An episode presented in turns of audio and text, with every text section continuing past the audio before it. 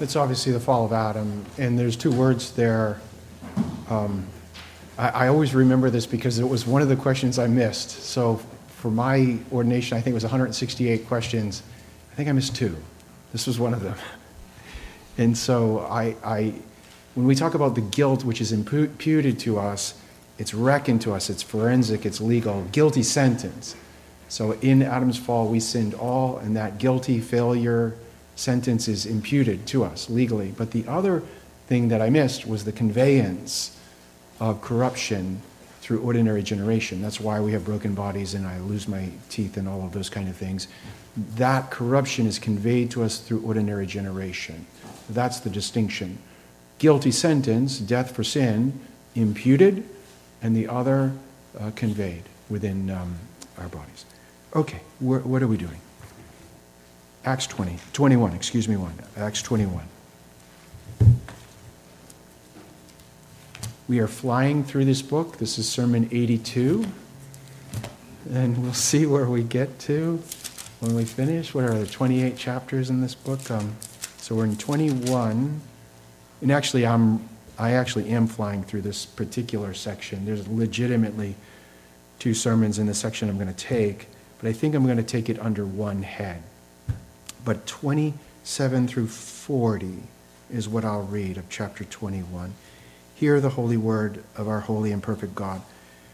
When the seven days were almost over, the Jews from Asia, upon seeing him, that's Paul, in the temple, began to stir up all the crowd and lay hands on him, crying out, Men of Israel, come to our aid. This is the man who preaches to all men everywhere against our people and the law in this place. Besides, he's even brought Greeks into the temple and defiled this holy place. They had previously seen Trophimus, the Ephesian, in the city with him, and they supposed that Paul had brought him into the temple. Then all the city was provoked. The people rushed together, taking hold of Paul. They dragged him out of the temple, and immediately the doors were shut. While they were seeking to kill him, a report came up to the commander of the Roman cohort with all Jerusalem, when all Jerusalem was in confusion. At once he took along some soldiers and centurions and ran down to them. When they saw the commander and the soldiers, they stopped beating Paul. Then the commander came up and to- took hold of him and ordered him to be bound with two chains. He began asking who he was and what he had done. But among the crowd, some were shouting one thing and some another. And when he could not find out the, find out the facts because of the uproar, he ordered him to be brought into the barracks. When he got to the stairs, he was carried by the soldiers because of the, mo- the violence of the mob. For the multitude of the people kept sh- following after them, shouting, Away with him! As Paul was about to be brought into the barracks, he said to the commander, May I say something to you? And he said, Do you know Greek? Then you are not the Egyptian who some time ago stirred up a revolt and led the 4,000 men of the assassins out into the wilderness. But Paul said, I am a Jew of Tarsus in Cilicia, a citizen of no insignificant city, and I beg you, allow me to speak to the people. When he had given him permission, Paul, standing on the stairs, motioned to the people with his hand. And when there was a great hush, he spoke to them in the Hebrew dialect. Let's pray. Lord God, we thank you so much for your word. It is a light and a lamp unto our path. We see our failure in the law, we see our hope in the gospel. And I pray, Lord God, that I would proclaim properly both that you would be glorified, your people would be built up, and the lost would be brought in. We pray this in the name of the Father, the Son, and the Holy Spirit. Amen. What I want to do is just with this particular passage is kind of what I do generally looking at a passage. I, I like to go from macro to micro. I like to get the big picture view of what's going on and then maybe to extrapolate on some of the particulars and there's a lot here. I'm not sure if I'll get through all of my sermon, but the, the primary doctrine that we're looking at, the main teaching that we're seeing in this passage is not difficult to find, is a very common one. And we've seen this particular painful truth of um, not just Paul being arrested and abused, uh, but other servants of Christ being abused for Christ's sake. We've seen this many times before in the book of Acts. The book of Acts is God's record of the gospel work of Christ's servants. We've seen um, Paul and other servants suffering for their service uh, to the Lord Jesus Christ. And what we find by this, by the repetition, is what we are looking at is to be normative in the life of the Christian. And when Paul is being assaulted by the Jews, they're trying to kill him, and then he'll be arrested by the Gentiles, we're seeing the words of the Lord Jesus Christ fulfilled for his people. Jesus is in Matthew chapter 10 concerning his people, particularly his heralds. You remember last week we talked about more obscure servants and then more prominent servants. Here we're looking at some of the particular difficulties of a more prominent servant. Jesus says, I send you out as one kind of animal in the presence of other kind of animals. And do you remember what that was? I send you out as sheep among the wolves. The Apostle Paul talks about in one of my favorite sections in Romans chapter uh, 8, towards the end, 32 to the end.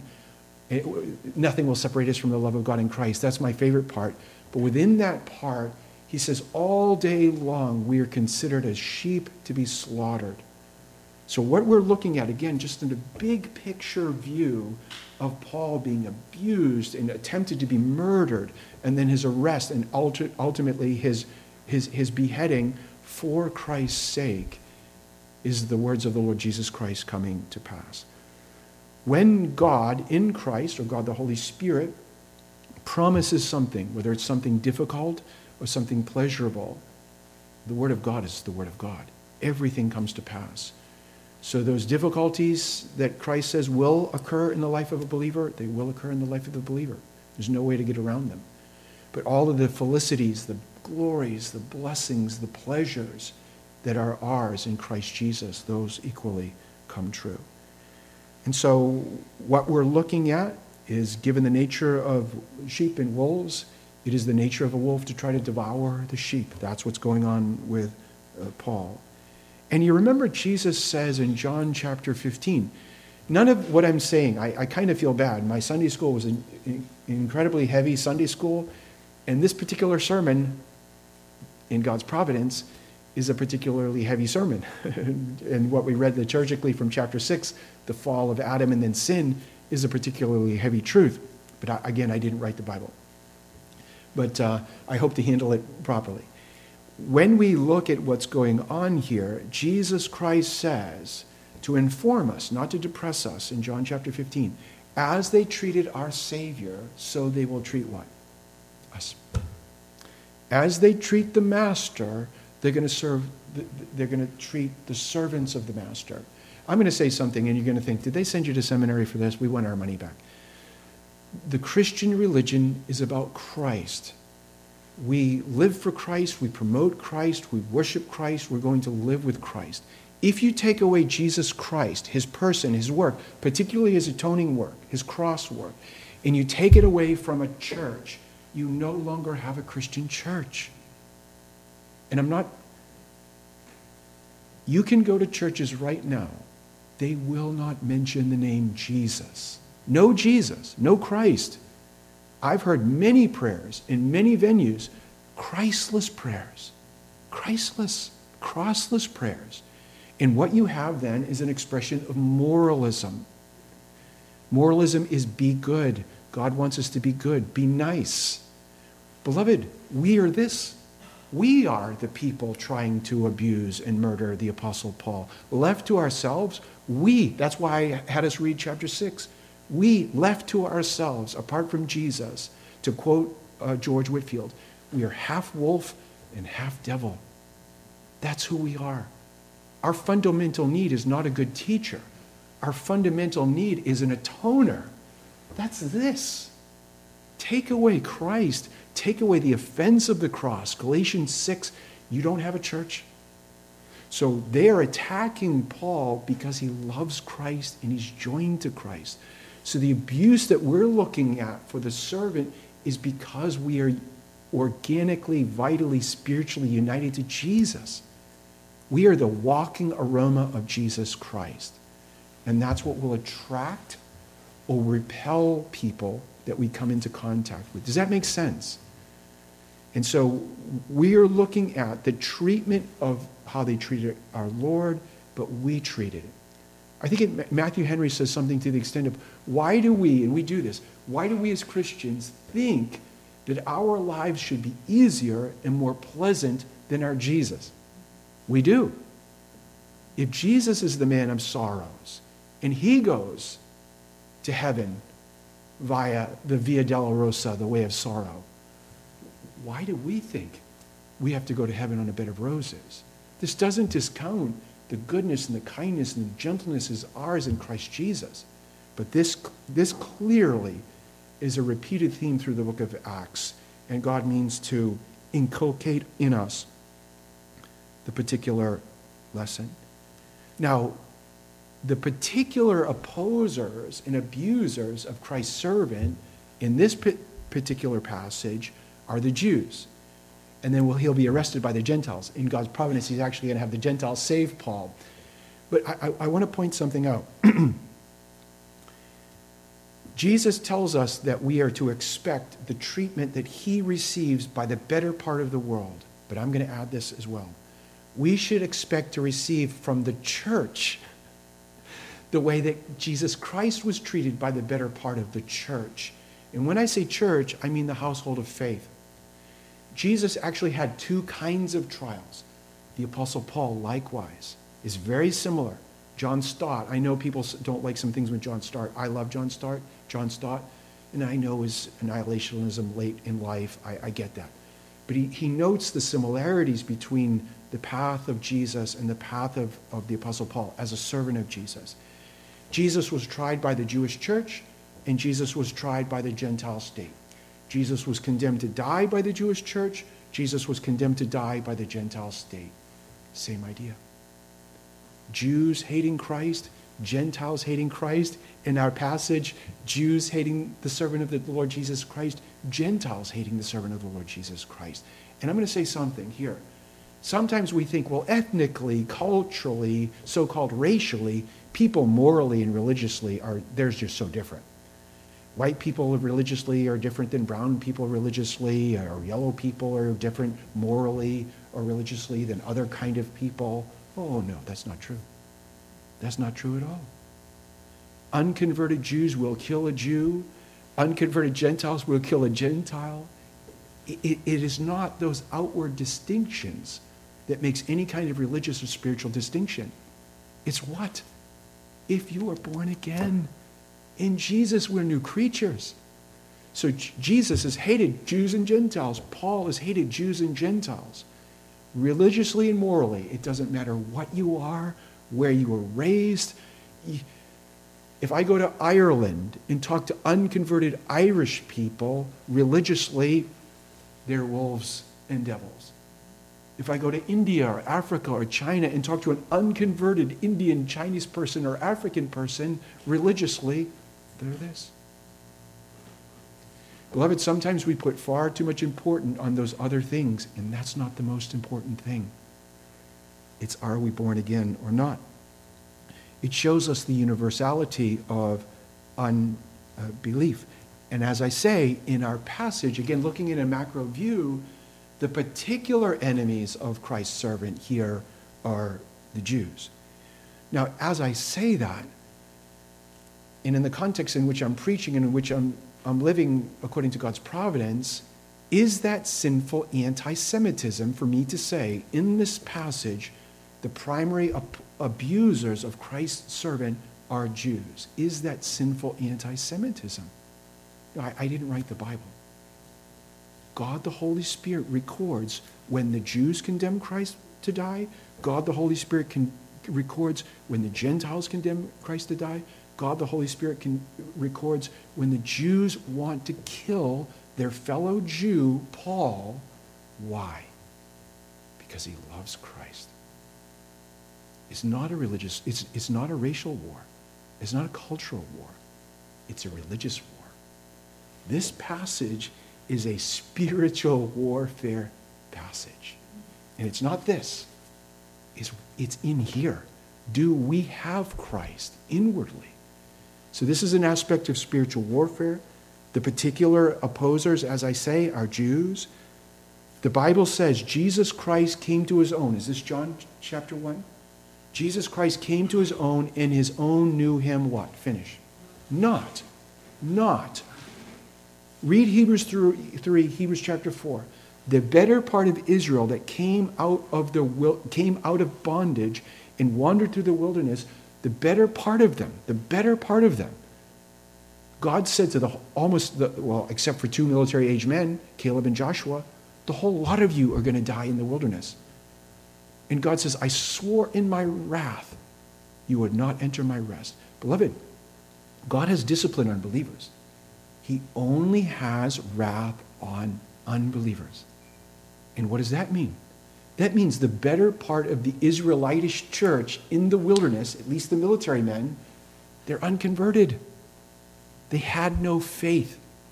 That's why God the Holy Spirit tells us in Hebrews 3 and Hebrews 4 brothers, beware of the evil heart of unbelief. In here, the household of faith. I say it all the time, so much you probably want to assault me like the Apostle Paul. Being in the household of faith doesn't mean we have saving faith.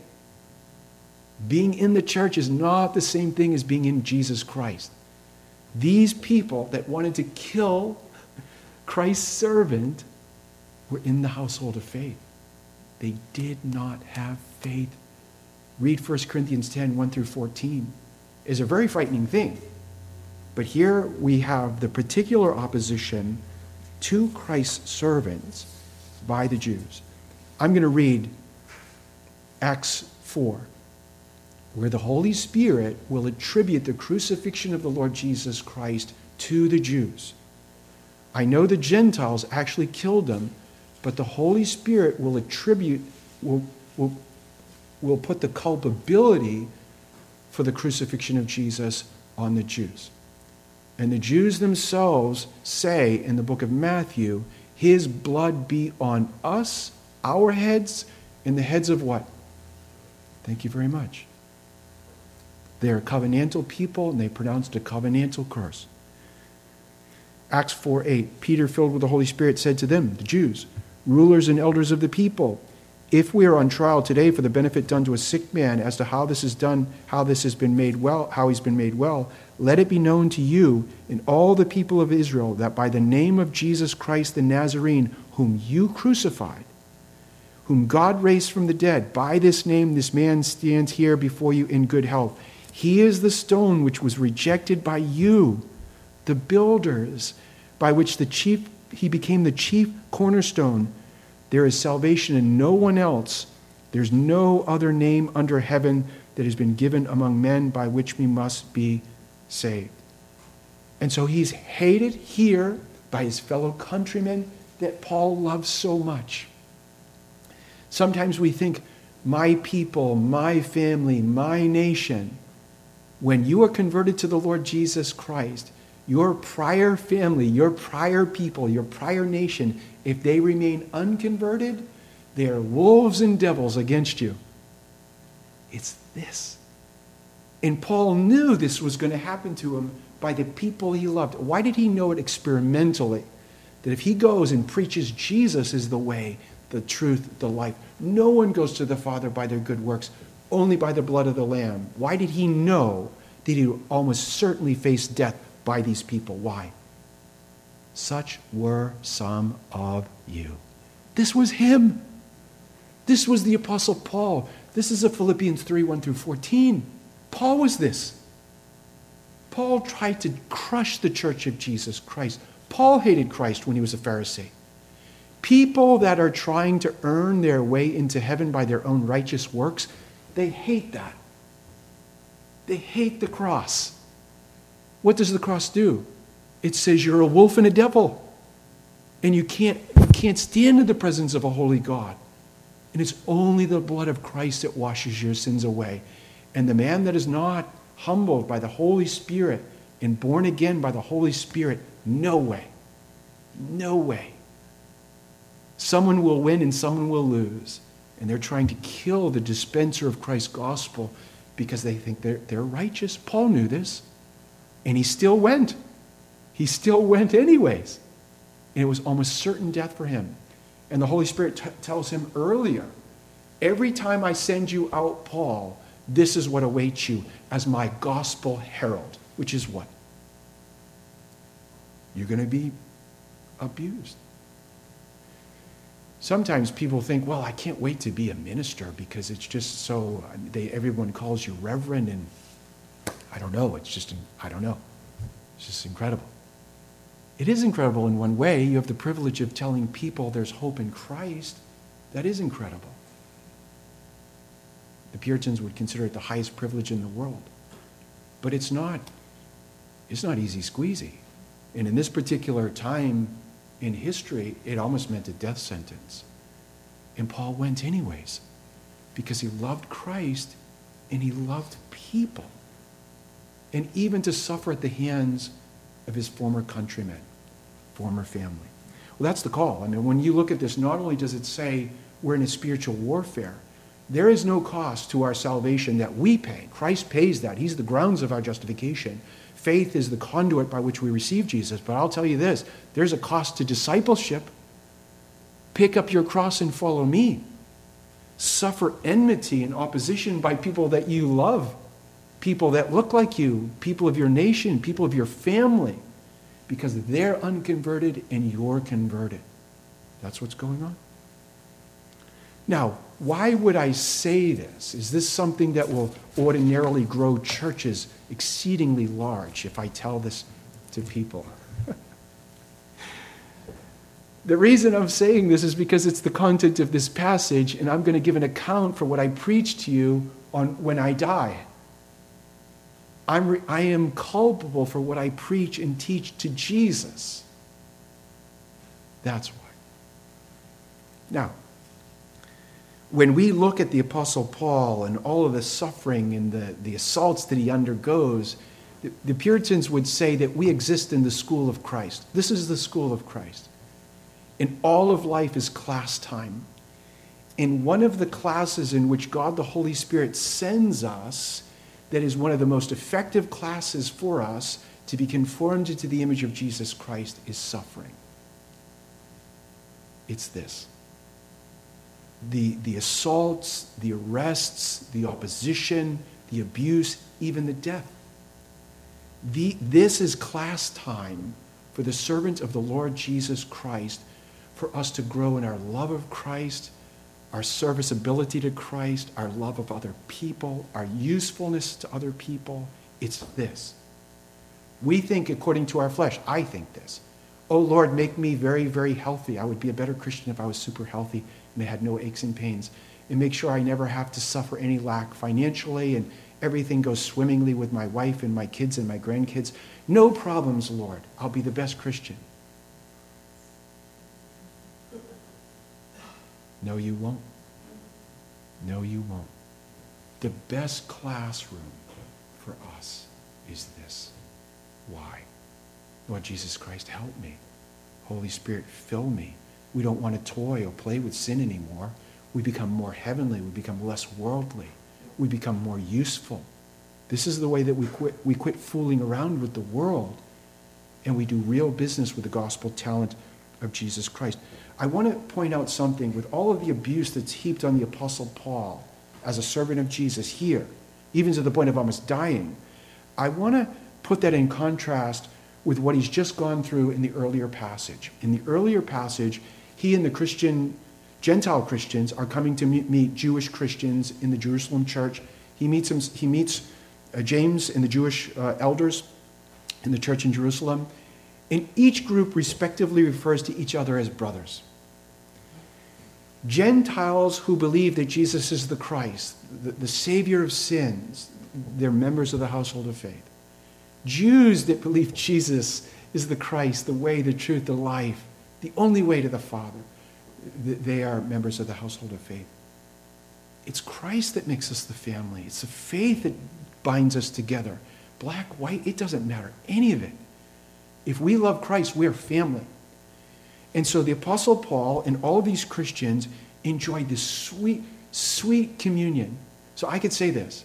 In our passage this morning, we have some hard days. These are hard plowing hard days, afflictive, day, afflictive providences, as the Puritans would say. But earlier, they had wonderfully sweet, kind, easier days. And we're taught something. Some Christians think they're Job, and they think all of their life is Job without a glimmer of any kind or easy or gentle days, right? And I'm not, I am, I don't know your cross. And I'm not making light of anybody's cross here. I, I, I promise I'm not. We're not Job. And we're not Christ. Only Christ was the man of sorrows. Only Christ could say from the time he came out of the womb of the Virgin Mary to the time he went to the cross, it was his whole estate of humiliation. Only Christ was the perfectly holy one to suffer the indignities and the sorrows of sins for his people. I, am saying that for this. When we come to the assaults and the arrests and the sufferings, they don't do away with the fact that God has given us kind days, gentle days, days filled with pleasure beyond number. And I think if we were honest, if we are honest and truthful, does God in Christ give you more harder days or more gentle, gentle and pleasurable? What? Quantify them. Be honest. And then another thing that we learn in relationship to that, our text tells us seven days later, seven days later, after the beautiful time of sweet days, came what? Hard days. Charles Stanley, a guy I don't quote often, he's in heaven now. I think he had a, a wonderful ministry. I know he's not a Calvinist. I know all that. But he said this. He was a guy I watched early on as a believer. He said, The Christian life is this you're either in a storm, you're coming out of a storm, or you're getting ready to go into a storm. Charles Stanley, I don't care what you call him Baptist, Arminian, he's just a, he, he's not an Arminian anymore. He never really was. Um, that's right. That's this. Beautiful, sweet days of fellowship, and now you're being assaulted. And we're being taught principally this by God the Holy Spirit. We are to live in the school of Jesus Christ expecting things to change, expecting our, our external circumstances to change. We live in a highly changeable world. Is that not right? And we live in bodies that are constantly decaying. Read Psalm 90.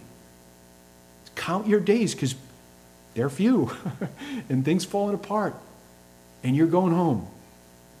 And we're to live with that kind of a posture. Again, not meant to depress us. We don't do anybody any favors, both in the pulpit and in our homes. If let's say we were parents and we have a, a child and we say to our son or our daughter, son, daughter, life is easy squeezy, it's only going to be high top, mountain top, and things are not going to change and get bad. Are you going to prepare your son or your daughter to live life for Christ? No. What do we tell them? Enjoy the good times, enjoy the easy times, enjoy the, the, the kind times, but prepare yourself for these times. And how do we prepare ourselves for what Paul was going through? We daily live in the Word of God. We daily commune with God in prayer. We daily practice self denial. We daily practice obedience. We daily live setting our minds on things above and not below. That's this. That's what's going on here again in this macro level. And now, when we come to the abuse of the Apostle Paul, there's a misrepresentation of the Apostle Paul by uh, the Jews. So we're told earlier that some of the Jewish Christians had some problems with Paul, and in the particular instance that we're looking at, these are the unbelieving Jews that have a problem with the Apostle Paul. And this is what they said earlier that he taught Jews who lived among the Gentiles not to obey the law of God, either the law of Moses uh, moral or the ceremonial law. That they accused Paul of telling Jews not to circumcise their children they accuse Paul of uh, not teaching Jews to walk according to the customs of Jews, ethos. So, not scriptural prohibitions. Was it true that the Apostle Paul taught that the law, the moral law, did not save? Yes, because the moral law doesn't save. But what they're getting at is they're saying, well, he's telling us that the ceremonial law doesn't save the Jerusalem Council already dealt with this in, in uh, Acts chapter 15. Salvation is not believe in Jesus plus keep the law of God, or salvation is believe in Jesus plus get circumcised. That's anathema. So he did say these things. But Jesus never told the Jews not to, to circumcise their children. He never told them not to, to keep being Jews. And look at what's going on. This man speaks against the law of Moses while he's following a Nazarite vow. This guy speaks against the, the people of the Jews while he says elsewhere, I'd give up my own, my own salvation for the Jews. What's that? They're bearing false witness. Beloved, when we're being opposed for, for the Lord Jesus Christ's sake, it's oftentimes not according to factual accuracy. They're accusing him wrongly. Jesus Christ said, They hated me without what? Cause. Just cause. So here they're saying, Paul, you are just, you, you hate us Jews, and you brought this Gentile into a place that the Gentiles are not allowed, and we're going to kill you. And that was not true. That's not true. They said Jesus broke the law of Moses, Jesus uh, was a drunkard, Jesus was a, a Sabbath breaker. None of those things are true. And we're going to kill you because we're so concerned for the law of God. We, we need to see this. When we look at how we are going to suffer for Jesus, it's not according to.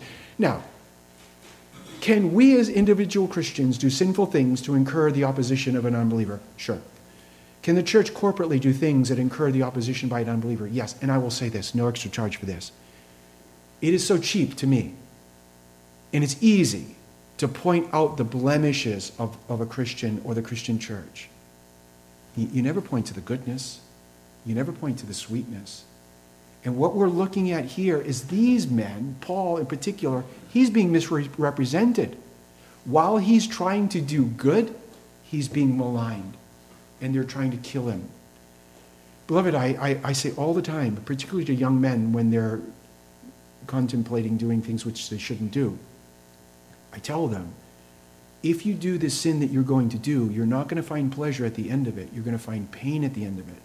And when you say to the devil, You promised me pleasure by this thing, he's going to say, Yes, I lied to you. Because that's what I do. I'm a liar. That's this. Don't expect the world or the worldling in the church to treat you according to what is factually true. They're under the power. Remember, we're half wolves and half devils unconverted, under the power of the devil. That's the unconverted. They will lie to kill you. And the devil not only is a liar, he's what else? He's a murderer. Jesus Christ, in the very zenith of his doing good, which is dying on the cross, what are they doing? They're heaping abuse. They're heaping abuse. What's the common statement? statement? No good deed goes on what? That's this. Here's the Apostle Paul. He's trying to give away Christ, to bring people to Jesus Christ, and they want to kill him. And what will they say? Well, the reason we want to kill him is we're so zealous for true religion. The reason we want to kill him is because we're so zealous for the holy temple. And I will say this the holy temple, they're wanting to commit murder in the holy temple. The Jews wouldn't go into the Gentile praetorium while they're planning to moral, murder Jesus so they could keep the Passover feast. What do we call that, beloved? Hypocrisy. The worst kind of enemy, the worst kind of opposer of Christ and of Christ's people is a religious hypocrite. Because they will do it with the zeal of religion. I will kill you for my true religion because I'm so godly. Jesus says this in Luke 16. A time will come when they will kill you, Christian, and they'll say, It's my service to God. I had to kill them because I love God so much. That's this. So we, when we look and think, well, what's going on? Why are they doing this? Paul is laboring to bring them to Christ. It's, it's, these are the things that we find here in our passage. And I'm going to close with this. Look at verse 30. This is what I'm calling the chief end or the chief purpose on the assault of a servant of Jesus Christ. While they were seeking to do what to Paul?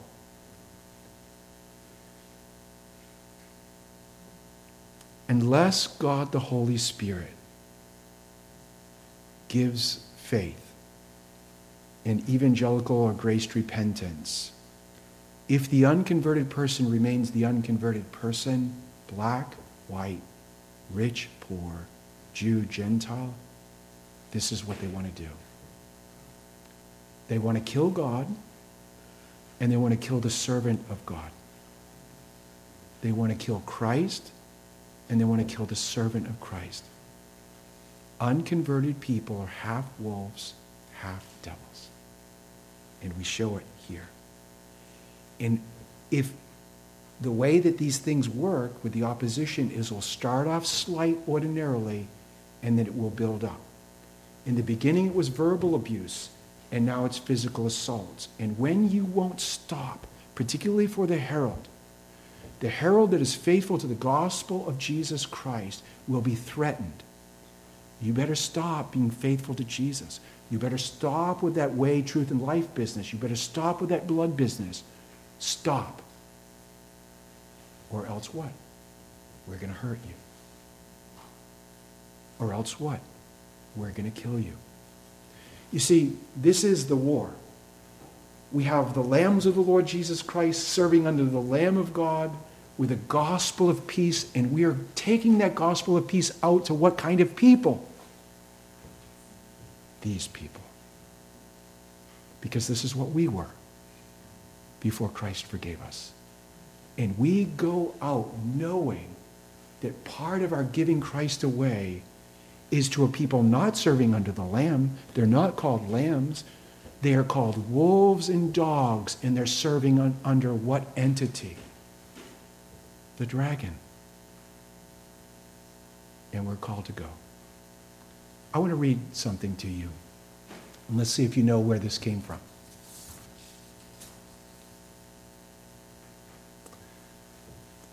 The body they may kill, God's truth abideth still. This is what Luther said. This is this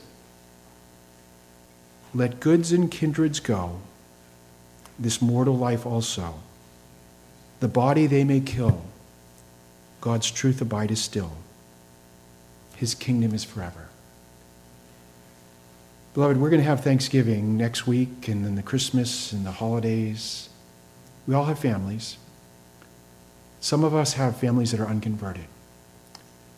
And they don't they no longer love us the way that they used to love us because we now love Christ and we're loved by Christ. Beloved, serve Jesus Christ even if the people of your own family oppose you because you love Christ. Serve Jesus Christ even if the people of your own nation oppose you because you love Jesus Christ. God in Christ has given you a whole new family. God in Christ has given you a whole new nation. Beloved, be faithful unto death, serving the Lord Jesus Christ. And he has promised you, he will give you a crown of life. May God be pleased with the preaching of his word.